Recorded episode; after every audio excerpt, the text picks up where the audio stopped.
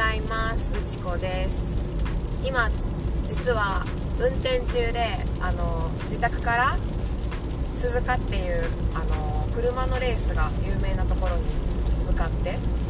運転をしております。今日雨が降ってて結構天気が悪めですね。なんか前前回あの同じ目的地に向かった時になんかぼーっと考え事してたら慣れた目的地なんですけどあの次の次に来る曲がり角で曲がるの忘れちゃってちょっと時間食ったので気をつけないといけないな。はい。あの運転しながら録音できるかなと思って試しにやってみます。うまくいったらエピソードに加えようと思います。で今日のテーマはあの若者文法若者っぽい喋り方についてなんですけど、はい、昨日あの家族で夜ご飯を食べてた時にちょっと私が私があのいろんな物事の特徴を切り取って真似するのがすごい普段から好きでよくやるんですけどその若者っぽい若者のあの経営者とかうんなんか起業家っぽい人編集者とか、まあ、喋るのがうまい若い人っぽい喋り方ってあるよなっていう話になって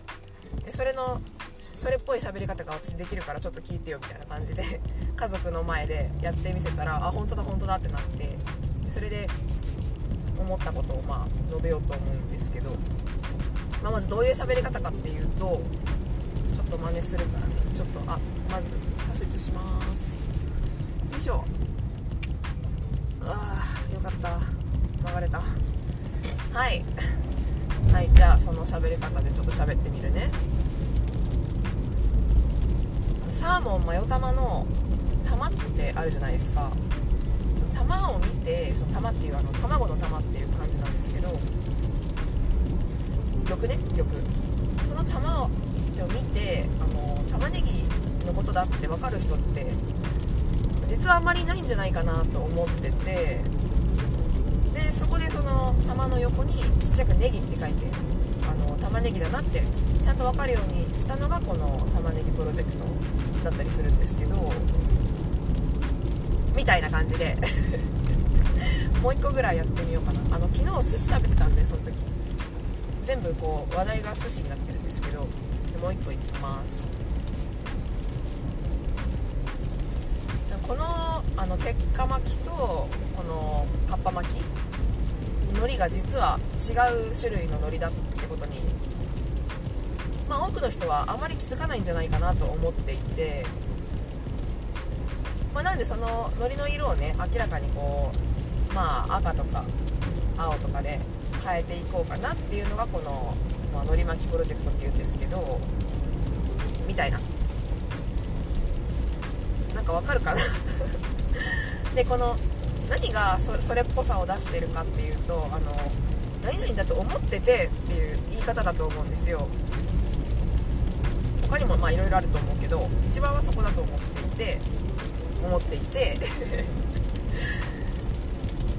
なんかそういう言い方ってあんまりこう年上の人はしないような気がする。実際親もなんかそれが一番ぽい。